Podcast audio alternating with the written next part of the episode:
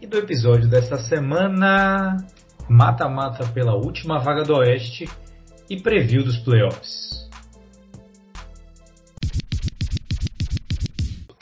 Só um comentário: torcedor do Jazz, eu não tenho pena não.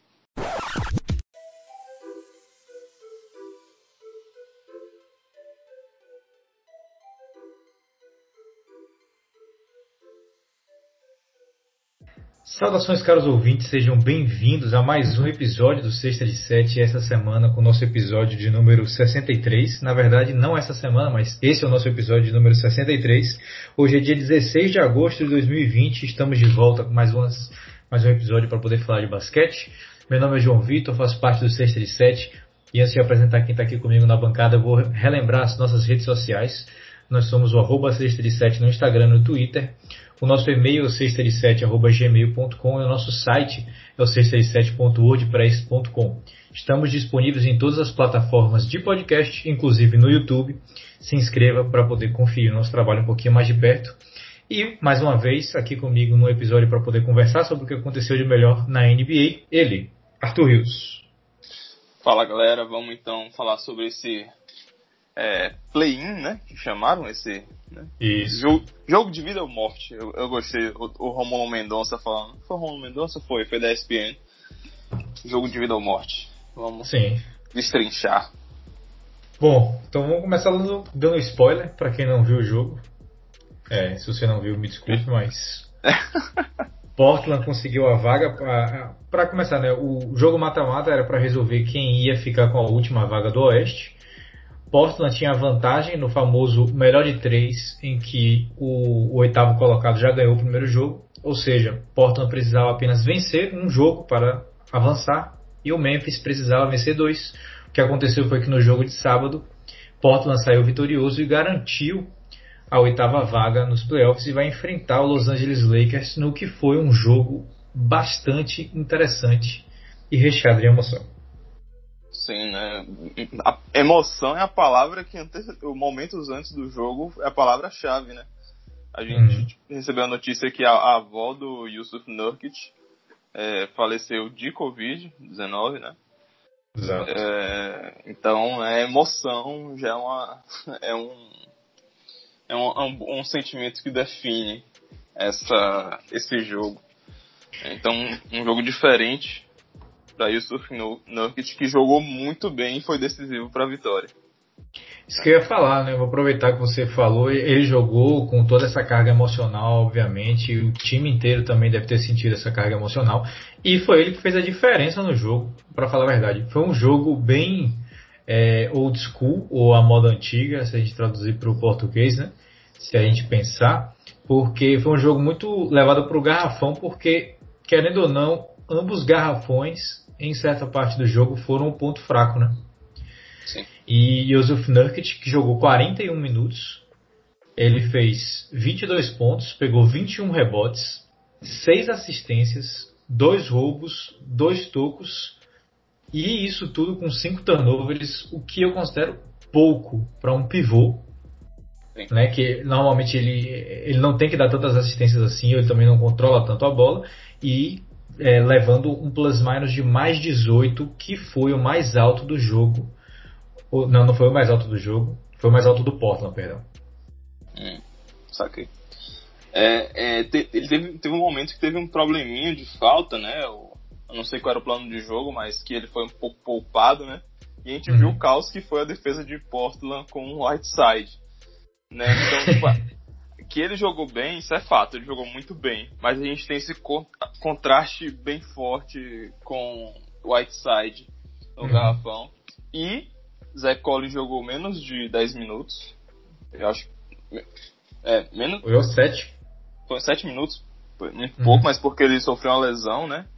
É, ele já voltou de lesão do ombro. É, mas essa lesão não teve nada a ver com o ombro, no caso, para esse jogo e provavelmente deve jogar contra o Lakers no primeiro jogo, né? Isso. Uh, então, você já mano, deu todos os números de Nurkic e, e bom, ele é fundamental para o Portland ter alguma chance contra o Lakers e ele foi o coração do time nesse jogo, com certeza. É, e vamos falar um pouquinho sobre o que, que é ele ter voltado nesse nível. E o Nurkic que não jogava há um ano e meio, se eu não me engano. Ele teve aquela fratura terrível na tíbia e na fíbula, né, que ele quebrou os dois ossos. E é uma, uma fratura muito feia, a gente já viu acontecer com. É o terceiro jogador que a gente viu acontecer? Uh, o George, ele é. e quem mais? O Levert não foi isso não, né? Foi estranho, não. mas. É, Gordon Hayward foi. foi é, deslocou o pé. É. Ah, então acho que eu tô pensando no Anderson Silva, que é atleta. Deve ser. É. Então a gente já viu três atletas com essa lesão, uma lesão muito feia, uma lesão muito complicada. E Yusuf Nurkic voltou hum, jogando o basquete que ele estava jogando antes. Vamos lembrar que ele estava jogando o melhor basquete de sua carreira, ele estava se desenvolvendo, então ele continuou esse trabalho e ele é fundamental, como você disse, para esse Portland pelo simples fato de que ele desafoga Damian Lillard e CJ McCollum.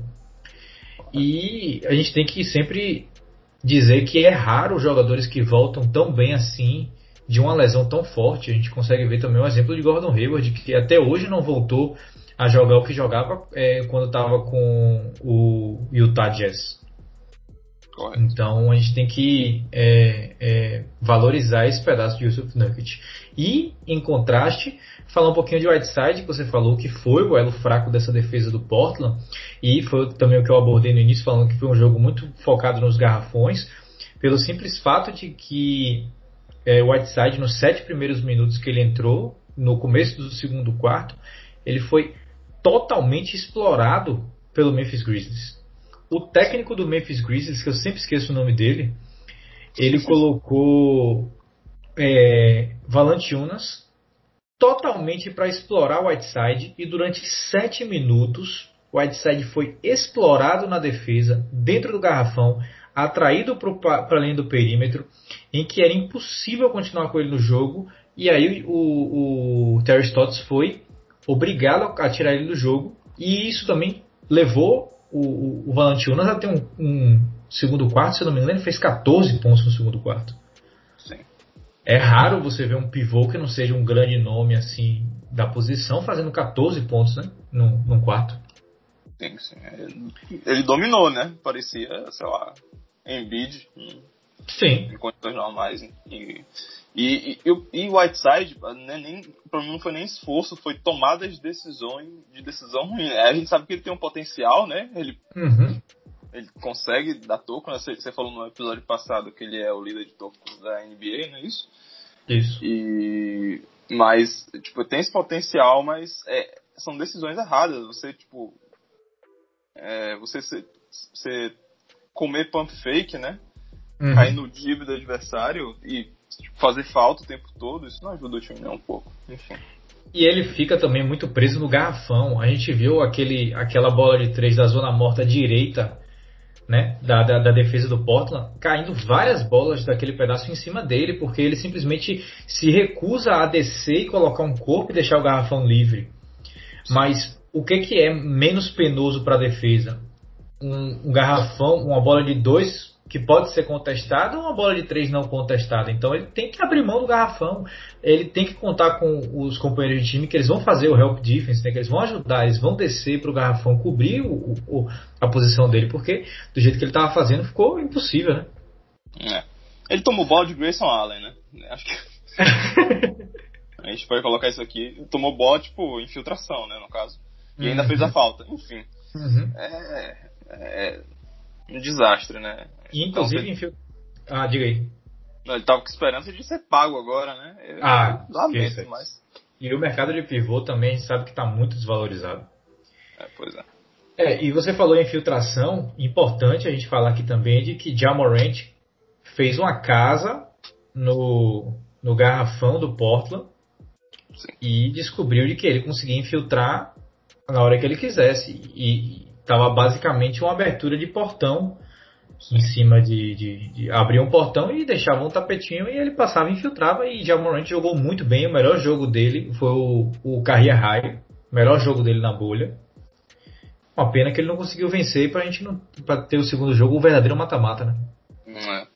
É, é, em, em, alguns momentos até ele conseguiu é, infiltrar em cima de Nurkic e fiquei impressionado, mas tipo, depois olhando o replay, pelo menos, dá pra ver que tipo, o Nurk estava.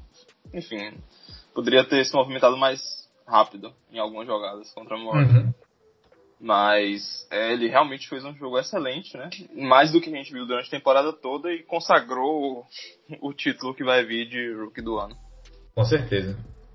Bom, Melo, Carmelo Anthony, né, com um arremesso providencial para poder vencer esse jogo, diga-se de passagem no final. Um de seis da linha de três pontos, mas acertou o arremesso que tinha que acertar.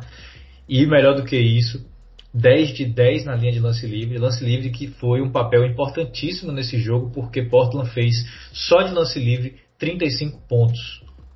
E o Memphis fez 18. Então, você tem o Portland com um aproveitamento de 85 pontos na linha de lance livre. A gente sabe que lance livre ganha jogo, ainda mais quando o seu adversário, o Memphis Grizzlies, estava chutando 56% da linha de 3 pontos. Então, tinha que ter uma troca aí de alguma forma esse Portland e eles conseguiram fazendo isso é, é, cavando faltas e indo para a linha de lance livre, né? Sim, perfeito, perfeito, exatamente isso. É, é, é a estratégia perfeita contra esse time jovem do Grizzlies, né? Uhum. Eu apreciei bastante essa estratégia, né? Outra coisa que eu queria falar, não sei se você ia comentar ou não, mas é, a gente tem que falar que Lillard jogou os mais de 40 minutos dele, né? Mas, uhum. tipo, foi bem mais espaçado. Ele saiu de quadra mais vezes é, nesse jogo. Né? Tanto que no, no e, e, aí a gente viu a estrela de McCollum crescer ainda mais, né? Que teve alguns momentos do jogo que ele teve que tomar conta. Uhum. McCollum, que a gente, não sei se a gente falou, que tá com, a, com a, um osso da coluna quebrado, né? Ah, é verdade, a gente não falou isso não. Não? Pois é, então fica aqui registrado. Tá jogando Condor, eu fui, eu fui atrás, porque eu meio que não acreditei que um, que um maluco com as costas quebradas conseguia jogar. E é, é, é, Zé não tá aqui para explicar, mas é um ossinho, tipo, não é na coluna em si, hum. tipo, na, na, estrutura da coluna. É um, é um ossinho assim pro lado que dá apoio, enfim. Mas que, tipo, se fosse na coluna mesmo, é impossível jogar, porque tem muita Sim. compressão, enfim. Enfim. É... é pelo que mas... eu li também, ele disse que tá doendo muito, mas quando ele começa a jogar, ele, ele consegue esquecer, né? Ah, é, não, eu sei o que, que ajuda a esquecer. Analgésico e anti-inflamatório. Sim, com certeza. Aí eu, eu, imagino também que fora do jogo ele deve estar fazendo um trabalho bem pesado, né? Com a, a equipe médica. E esse ponto que você trouxe é bastante importante de McCollum, principalmente porque assim, Lila jogou espaçado, como você falou, ele ainda foi o líder de minutos do Portland, mas foi uma parte interessante a gente ver de que teve momentos em que ele pôde descansar e colocar essa carga em cima de Nurkic e em cima de McCollum. E é uma coisa legal que a gente vê, porque eles estão indo para os playoffs agora. Então, os playoffs, por mais de que você queira carregar sozinho, ele não vai conseguir. Ele precisa é, é, contar com aquela rotação de oito homens, de que qualquer um desses caras consegue criar alguma coisa no momento certo. Não precisa ser a todo momento, obviamente. Lillard que vai assumir esse papel. Mas ele pode passar essa bola para McCollum. McCollum que teve duas bolas seguidas de três pontos e uma bandeja para poder encerrar o jogo. Perfeito. Então, inclusive, é. sim, inclusive você é, falou a, a, o número certo, inclusive, né? Nove, nove jogadores do Portland jogaram ontem, mas com certeza é, Zonja entrou porque Zé Collins Tipo, é. hoje foram, tipo, sei lá, foram mais, mais cinco minutos, mas tipo, foi porque Collins não jogou, né? basicamente. Uhum. Jogou pouco. É, e aí, tipo, só pra fazer o wrap-up, é, uhum. então, tipo, Carmelo, Nurkic, McCollum, Lillard, né? Esses principais jogadores. Até o próprio Gary Trent. Gary Trent não, ele veio do banco, né? Jogou um pouco menos, jogou menos de 40 minutos. Carmelo também jogou menos de 40 minutos. Mas meu ponto é que, tipo, Lillard, McCollum, Nurkic e Carmelo, todos tiveram um, uma usage percentage maior que, maior que 20. Então, tipo, foi bem é, espaçado esse, a carga ofensiva, né? Uhum. E, enfim, isso ficou, tipo, jogando desse jeito, Lillard consegue descansar tranquilamente. Sim, e interessante também que os quatro terminaram com mais de 20 pontos, né? É, também. Então é bem interessante a gente ver esse pedaço do Portland Trail Blazers, que, pra gente encerrar esse bloco, ele vai encerrar, ele vai enfrentar o Los Angeles Lakers, que é o time do nosso querido Arthur, e a gente vai ver também um pouquinho do embate entre bola de três pontos, que o, o Trailblazers tem mais facilidade, e o garrafão, que o, o, o, Lakers tem mais facilidade. E a gente já consegue adiantar aqui de que muito provavelmente o senhor Whiteside não vai conseguir jogar essa série em nenhum momento se ele entrar com essa mesma vontade, né? Sim. Vai entrar porque não tem jeito, mas. é. Ele jogou 14 minutos. E eles não perderam o jogo. Então, consideram uma vitória, né? Justo. Bom, então é isso aí. Portland conseguiu a vaga. Eles vão jogar contra o Lakers. O primeiro jogo deles é na terça, então é uma boa notícia que McCollum vai conseguir é, descansar as costas dele. Lillard vai conseguir o descanso. Eles vão conseguir um tempinho para poder fazer alguma estratégia contra o Lakers também. Obviamente, eu diria que é impossível deles ganharem essa série. É. Então. É, 10 em 100, talvez. Né? É, é, é, tipo. É muito difícil que eles consigam ganhar essa série contra o Lakers. Mas eu espero que pelo menos eles consigam é, mostrar uma resistência, que não seja um Magic contra Bucks. É. então. a gente espera isso pelo menos. Então. Mais alguma consideração? Não. Vamos pro, Pronto, então vamos encerrar esse primeiro bloco aqui do podcast. Vamos para o próximo que a gente vai dar um pouquinho, uma passada um pouquinho aí nas séries dos playoffs que começam na segunda-feira, dia 17 de agosto de 2020. Fique com a gente que daqui a pouco a gente volta.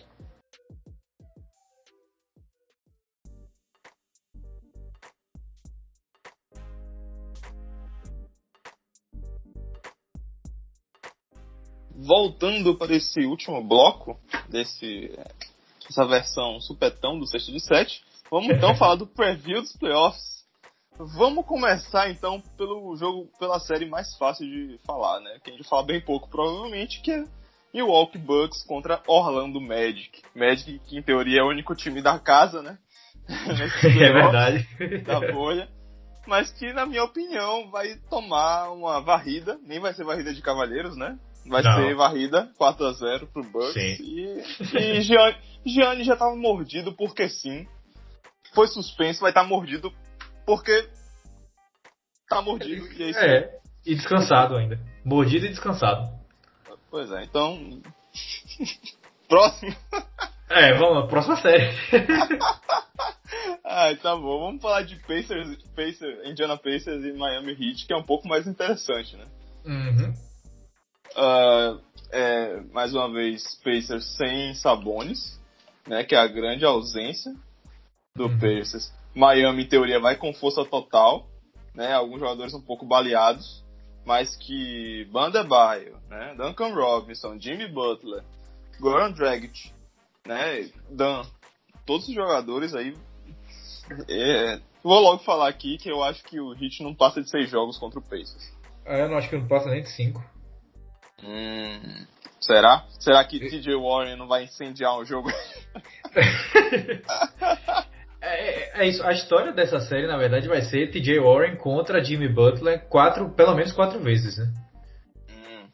Mas eu acho que vai ser muito difícil deles segurarem essa defesa do Heat no, nos playoffs. Pelo menos nesse round contra o Pacers, eu acho que vai ser muito difícil. O Heat tem uma capacidade de apertar, principalmente naquelas defesas de zona, em que ele força mesmo com que o outro time jogue no 5 contra 5, rode bem a bola, procure a abertura e, e normalmente os times da NBA não estão muito acostumados a, a, atacar contra a zona, então tem que ter uma preparação, é diferenciado e essa defesa do Heat é muito boa, todo mundo é muito atlético. Então eu acho que o Pacers vai ter muito problema para poder a, atacar mesmo, para conseguir êxito no lado ofensivo. Eu acho que TJ Warren vai ser legal ver ele tentando, porque ele joga na posição 4, né? Então ele vai encontrar um, um matchup que não é o, o, o, grande matchup defensivo do Heat.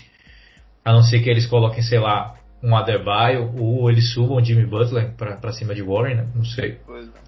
É. é. O único jeito dessa série ficar competitiva, na minha opinião, é Turner é, virar a chavinha e, sei lá, encarnar um pivô de verdade e conseguir dominar, é, pelo menos ser um, um adversário para Bandebaio. É, a gente tá esperando essa chavinha tem um tempinho já, né? É, eu, eu não tenho esperança não, mas. é, é, é eu, eu, acho que é isso. Eu imagino que o Hit vai ganhar muito fácil. É, e eu imagino que o Hit também vai chegar, inclusive, no segundo round assustando. Muita gente vai ficar impressionado com o basquete que o Hit está jogando. Ah, sim. Concordo. Vamos pro próximo. Joga duro. Uh, Celtics, Boston Celtics e Philadelphia 76ers. Me fala aí o ponto principal dessa série para você. É, é, vamos lá, né? A gente já falou no podcast de sexta-feira, que não, de sexta-feira ou foi Sexta-feira. Isso. Embiid, Joel Embiid precisa ser o melhor jogador em quadra dos dois lados sempre. Ele precisa Exatamente. finalmente exercer sua dominância. Ponto final.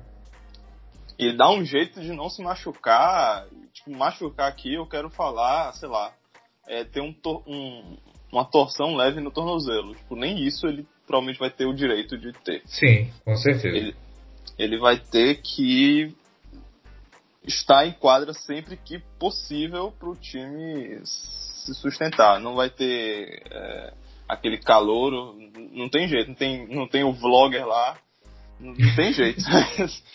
para você bater a profundidade do Celtics, tudo bem que, né, Embiid é, seria o remédio perfeito contra o Celtics, né, contra a profundidade de talento do Celtics, com a uhum. força no garrafão dele, mas eu acho que na, vou falar logo aqui, na minha opinião, não é o suficiente Celtics. Uh, Celtics ganha essa série para mim. Eu não, não sei agora falar quanto para você aqui. Uh. É, a gente tem que olhar para duas coisas do Philadelphia. Na primeira é Embiid, Embiid 100%, mas a outra coisa é a defesa do Philadelphia, como ela vai se comportar. Mas na verdade o grande ponto vai ser o ataque. A gente está falando bastante de Embiid, mas tem outra carga ofensiva que precisa cair nos ombros de Tobias Harris, porque ele está bem agressivo nessa bolha. Se ele for interessante, vai ser legal. Sim. E Al Horford. Não é, eu rapaz. Espero, eu espero que, que Brett Brown não deixe Al Horford na lineup titular, porque ele no banco pode ser que faça muita coisa interessante, principalmente contra Canter. Oh. É, então é uma esperança que o Sixers tem de roubar alguns jogos. Mas eu também estou com você de que eu acredito que a profundidade, a habilidade de colocar bolas de três pontos e de envolver melhor o ataque vai favorecer muito mais o Celtics.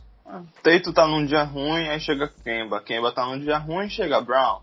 Aí vem Smart e mete três bolas de três seguidas. Enfim. É, é e aí vem Hayward do banco e. Infiltra é bem. É. É, enfim, é difícil apostar nesse 76ers, eu não eu, tipo, em seis jogos, eu vou ficar com seis jogos, Celtics em seis jogos, tá bom. eu, eu, eu, vou concordar com você, acho que eu vou concordar com você.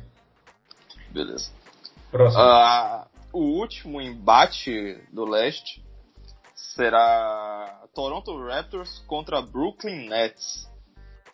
É, hum. o Brooklyn Nets que né, passou do Magic, então ficou em sétimo lugar, né? Após os jogos da bolha.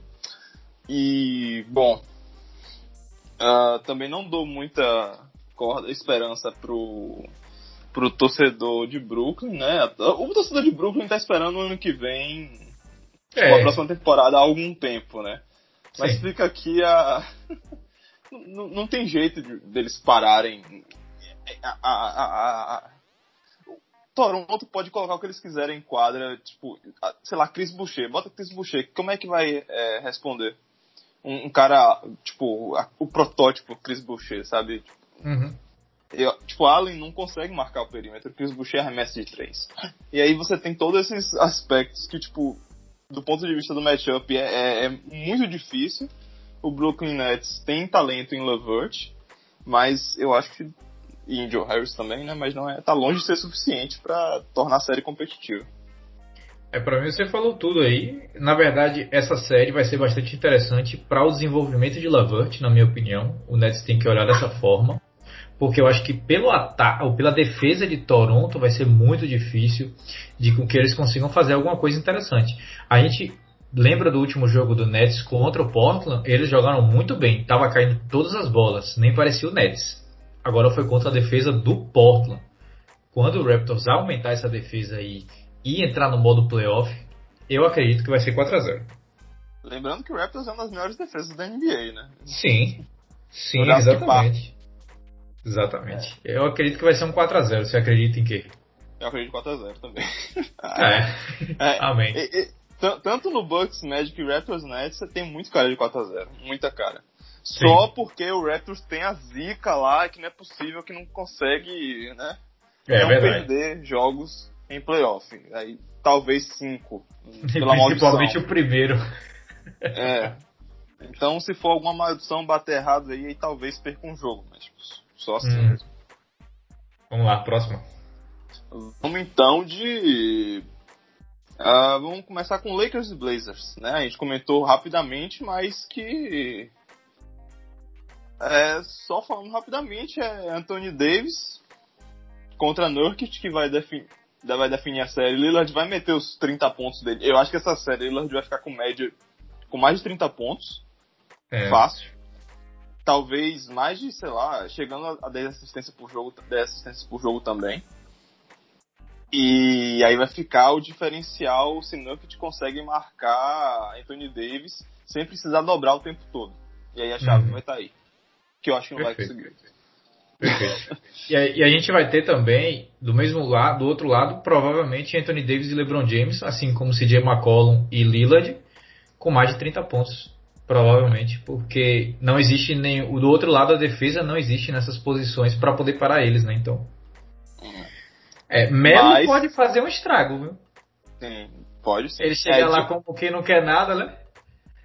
Dito isso, o Lakers perde dois jogos nessa série, pelo menos eu acho. Você Ah, acha? Eu acho. Eu acho que pode perder dois jogos tranquilamente.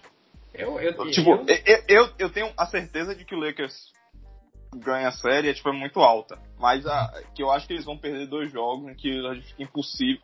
Um jogo, um jogo em. em vai lá, digamos que você fala que cinco jogos, né? Que o, o Blazers ganha. Cara, em um desses jogos, o Lillard vai estar impossível, vai meter bola no meio da quadra, não tem jeito, e aí, tipo, não tem o que fazer, né? sim. E aí, em outro, a bola do Lakers não cai. Então já é meio que suficiente pra o Lakers perder dois jogos, na minha opinião. Entendi. Eu, pra mim tem cara de 4x0 ou de 4x1. Eu acho. Hum, tá. Tá. tá, é. É porque eu vi Javel Magui jogar essa bolha e, e aí vai, Dwight também não tá na melhor forma, enfim. é, É, esse pode ser um Quando- problema. quando o Anthony Davis sair de quadra, tiver só o LeBron, vai, ser, vai ter um problema ou dois a defesa do Lakers. Então, Uhum. É, então é isso aí. Acho que a gente fechou, né? é, vamos lá, próxima. Continuando então com ah, Houston Rockets contra Oklahoma City Thunder. Isso aí. É- Essa série, nossa, fantástico, né? O destino, né? Os deuses do basquete às vezes influenciam demais no- na decisão da, da cidade dos playoffs. Uhum. Teremos então né, a narrativa desse jogo. É, você pode tem várias narrativas, né? Chris Paul contra o antigo time, Russell Westbrook contra o antigo time, né? Enfim. Pois é. Harden e Westbrook contra o antigo time. É verdade, verdade. é, né? é, é, acho que vai ser uma das séries mais divertidas. Mas, como você comentou aqui comigo antes da gravação, né, o John Holiday do, do The Athletic colocou em sete jogos, mas eu acho que não. Uhum. Eu acho que no máximo o Oklahoma consegue roubar dois jogos. No máximo. O quê? O Rockets ganha? É, eu acho. O Rockets ganha em seis, você tá falando? Sério? Eu acho que o Rockets ganha em seis. O meu coração quer dizer que o Thunder consegue passar desse Rockets, mas é porque a artilharia do Rockets é absurda. Concordo. Então, eu eu tô dando esse, esse palpite aqui agora. Eu posso mudar nos próximos podcasts, porque eu sou hipócrita. Dá tempo. mas mas é, eu acho muito difícil de parar esse Rockets. E eu, eu não sei se o Oklahoma tem pique ofensivo para poder parar esse Rockets, porque o Rockets ele não liga para defesa. Então o- a grande coisa é vocês vão fazer pontos na gente, mas você consegue fazer mais pontos do que eu vou fazer em você, mesmo você defendendo, essa é a, a filosofia do Rockets que me deixa com o pé atrás. Mas o meu coração de torcedor do OKC acha que o OKC tem sim capacidade de vencer essa série. Mas analisando assim, imparcialmente, eu acho que é muito difícil de tirar essa do Rockets. É, tá, então, falando rapidinho aqui o que eu acho, eu acho que PJ Tucker tendo que marcar Adams Hum, é, vai ser um pouco desgastante. Tudo bem que você fala que tipo, eles não se importam tanto com a defesa, mas PJ Tucker se importa com a defesa. E ele vai se cansar marcando Adams. E isso vai ser um problema gigante. Eu quero ver o que. D'Antoni vai fazer. Ah, e aí, Ah, sei lá, ah, ah mas PJ Tucker não vai marcar Adams o tempo todo, vai colocar, sei lá, Covington pra marcar Adams, vai colocar. É. É, como é? Quem é o, o, o, único pivô do Rockets? Nossa, fugiu o nome. Ah, é... Tyson Chandler. Tyson Chandler? O maluco que não jogou quase minuto nenhum na bolha? Um cara sem é. ritmo de jogo? Ele tá então, lá só no backup. Então, eu acho que a chave desse, desse, dessa série aí tá, tá com o Steven Adams.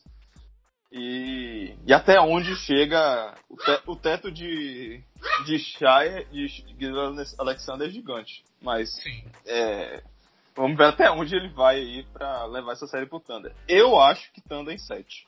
Mas é porque eu quero que seja competitivo. Mas se não. Mas eu acho que tá Thunder em 6. Engraçado isso. Porque você colocou o Rockets em 6. Gostei, gostei. Eu gosto do seu jeito de pensar. Se o OKC ganhar essa série, pra mim vai ser sensacional. vamos lá, vamos pra próxima. Ah, vamos. Uh, a próxima série é uma série que tem notícia quente agora aqui, né, de hoje. É... Ah, antes da gente começar, o Westbrook foi confirmado, não vai jogar no primeiro jogo. Ah, boa, boa, boa. É, é, tá um, é, a notícia antes era que ele poderia perder os dois, os, os próximos jogos, né? Tipo, não, não falaram um número. E agora Isso. confirmaram que vai perder o primeiro jogo, né? Beleza. Hum. Boa, boa, lembrança. Uh, o próximo jogo, então, é Denver Nuggets contra Utah Jazz. E a notícia quente, logo para falar, é que Mike Conley vai ser papai, né? Opa. Então, é, com o consentimento do time, né? Todo mundo se conversou. É, ele vai sair da bolha e vai acompanhar a mulher dele a receber o filho, né? E o filho, eu não tenho certeza o sexo da uhum. criança, mas enfim, é, então, então, né? Eu não sei se ele consegue voltar para essa série ainda. É. E, e ele se voltar, tipo, sei lá, ele foi lá, foi, foi hoje, né? Ele saiu hoje da bolha, aí digamos uhum. que ele uhum. volta amanhã, aí tem que ficar, tipo, tem que fazer teste todos os dias, né? Enquanto estiver é. fora. E aí tem que esperar, sei lá, quatro dias, né, pelo menos. Isso, no, no, mínimo quatro dias, né? Então, por exemplo, se ele voltasse segunda-feira, ele só conseguiria chegar na sexta, ele já teria perdido dois jogos. É. E aí. O, então, o, sem Comley, na minha eu só consigo enxergar esse jazz o quê? Coloca Clarkson. É. E aí, meu amigo, Clarkson não vindo do banco é lamentável. O Nuggets vai comer com farofa. Ah, é. Esse time do Jazz. É, infelizmente, é um time que a gente estava muito empolgado. É, teve potencial com Bogdanovich, mas, cara, é, aí você vê como é difícil ganhar um título da NBA. É difícil ser competitivo na NBA. Porque lesões e, né, enfim, infelicidades fizeram o Jazz ficar mais fraco. Não tem o que comentar, o Nuggets vai destruir. Eu, eu acho que tem cheiro de 4x0 aí, você não acha não? Eu acho, não. Esse aí eu acho varrida de Cavaleiros. O que você acha? Hum. Cinco jogos, acho que o Nuggets. E, mas, é, mas, é, mas porque é o Nuggets. porque, porque o Nuggets tem educação. É isso, pra ser varrida de Cavaleiro, o Jazz tinha que pegar o primeiro, né? Não, não acho não. Esse negócio de pegar primeiro, segundo, terceiro, eu acho que vai ser. A gente, a gente não pode ficar muito olhando isso, não, por causa do. Ah, a gente é muito fixado nisso. Questão do mando de quadro, eu acho. Ah, vai pegar o primeiro. Ah, é verdade. Aí vai pegar o terceiro, acho que a gente não pode pensar nesse. É, enfim, né? é, eu, eu, não sei, eu não sei, mas também, sabe? Fico eu, eu acho que. Foi uma perda gigantesca para esse Jazz. Obviamente a gente não tá culpando o cara porque ele tá fazendo o que ele tem que fazer mesmo. Ele tem tá que certo. ir ver, exato, tá 100% certo. É uma infelicidade do Jazz e, e, coitado do torcedor de Utah que vai ver mais uma vez um elenco promissor jogar uma temporada fora porque era para eles estarem no topo dessa dessa conferência oeste, né? Beleza. É, Próximo. Ah, diga aí. Só, só um comentário, torcedor do Jazz, eu não tenho pena não. Próximo. Ah, a próxima e última série do leste é Los Angeles Clippers contra Dallas Mavericks, né? A grande defesa da NBA contra. Acho que é top 3 ou é a melhor defesa? Não tenho certeza agora o Clippers. Eu acho que é a segunda melhor, o terceiro. Contra o melhor ataque da NBA, né? Que é o Dallas Mavericks, de Luca Doncic e o número 6 de Dallas. É, E, e aí, o que comentar? É, tá, vamos lá. Né? É, o Clippers vai ganhar, né? A gente pode concordar logo. Yes. Agora a pergunta é: qual, qual você acha que é o ponto em que, tipo, ponto importante dessa série para o torcedor pelo menos ficar de olho, né? Já que não tem chance de ganhar o, o Mavericks. Uh, o ponto pro, pro torcedor do Mavericks é com certeza observar as suas duas estrelas e ver o futuro que eles têm pela frente. É, é, é, Era essa a resposta que você queria? É, não, eu queria que você respondesse a sua resposta. ah, Cara, você, que tinha, você que tinha alguma coisa em mente, que você tinha alguma coisa ah, em mente. Ah, não, não, não. não, é, cara, dessa série é o seguinte, é... Citando o Rob Pérez mais uma vez nesse podcast. Gostamos. É, ele, ele, a gente já comentou isso aqui, mas vou falar mais uma vez, né? A gente tá falando do Dallas. E no, no clutch, né? No final dos jogos, Dallas é um dos times com menos clutch. Times menos clutch. Hum. Né? Então, no final do, no, nos finais de jogos, eles jogam mal, né? Em comparação ao resto do jogo. E ele atribui muito, o Rob Pérez, isso a, a ao número 6 de Dallas, Kristaps Porzingis, é não ir pro garrafão. Né? Então, uhum. quando o jogo aperta, ele meio que foge do garrafão. E aí você jogar contra um time ultra físico como o Clippers em playoff, que é né, mais físico que o normal já. Sim. É, é, infelizmente esse Dallas não tem corpo. Talento tem. Tem o talento ali e enfim. Mas tá longe de ser suficiente. Eu acho que barrida de cavaleiros nessa série. É, eu tenho. Meu coração diz de que o Dallas pode ganhar esse jogo. Mas eu acho que muito provavelmente meu coração está seguindo muito hype de, de Luca Doncic, né? Porque a gente sabe o talento dele. Mas infelizmente a gente viu nos jogos da temporada regular de que o Doc Rivers tem um esquema defensivo planejado para Luca Doncic, que é não deixar ele respirar durante os 48 minutos do jogo, alternando Kawhi Leonard e Paul George em cima dele. Então, ou Beverly. É, ou Beverly. Então você tem esses três caras para poder dividir 48 minutos em Luca Doncic, que não tem problema nenhum. Então, pro, muito provavelmente o Clippers vai ganhar fácil exatamente por causa disso, porque na ausência de Luca Doncic, será que quem vai conseguir subir? Vai entrar essa, essa, essa condição aí que você falou do Porzingis. Porque, querendo ou não, o Porzingis ele tem um matchup favorável com qualquer um dentro do garrafão. Agora, se ele vai usar isso ou não é outra coisa. Ainda mais porque o garrafão é o ponto mais fraco do Clippers. E eles também estão sem Montrezl Harrell, né? Vai voltar agora para essa série, não? Eu acho que ele já voltou? Eu acho que já. Eu vou voltar para a série. Não sei se no primeiro jogo vai estar disponível já, mas Sim. Mas Porzingis contra Zubat e contra Harrell, ele deveria levar vantagem, né?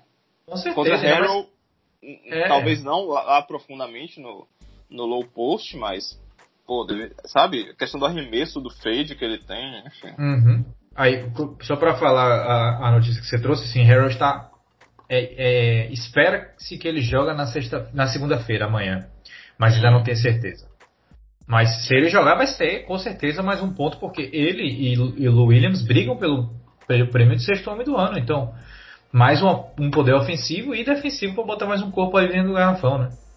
Ainda uhum. mais que ele não é um bom defensor, mas pelo menos um corpo.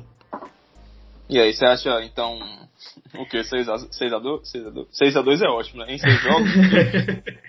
eu acho que 6 jogos. Eu acho que 6 jogos é uma. É uma, uma No máximo, né? Obviamente, no máximo 6 jogos. Isso. Mas ainda estou sentindo que talvez seja um 4x1. Assim, um jogo que o Lucas seja excepcional. Mas tudo é chave na defesa. Porque a gente está imaginando que a defesa consiga parar Luca Doncic. Mas vai que por alguma coisa, alguma outra estrela brilha nesse Dallas e acaba livrando ele um pouco. Porque a única coisa que você precisa é do balanço.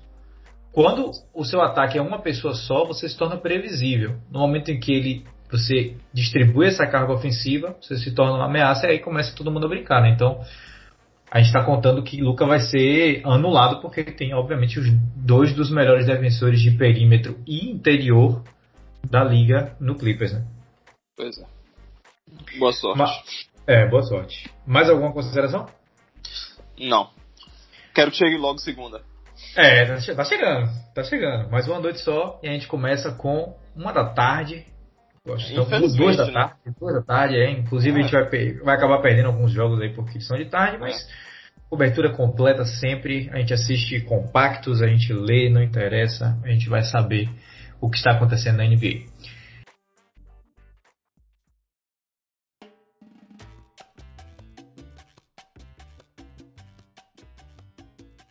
Então é isso aí, pessoal. Vou encerrar o podcast de hoje. Não vou, tenho que parar de falar dessa semana, porque a gente vai estar gravando mais vezes agora. Então vou encerrar o podcast de hoje aqui agora. Muito obrigado a você que ouviu o podcast até aqui. Vou lembrar as nossas redes sociais, arroba 637 no Instagram e no Twitter. No nosso e-mail é o 637.gmail.com e o nosso site é o 637.wordpress.com. Obrigado e até semana que vem. Valeu, galera. Até semana, semana que vem, em algum momento. É, eu já falei errado.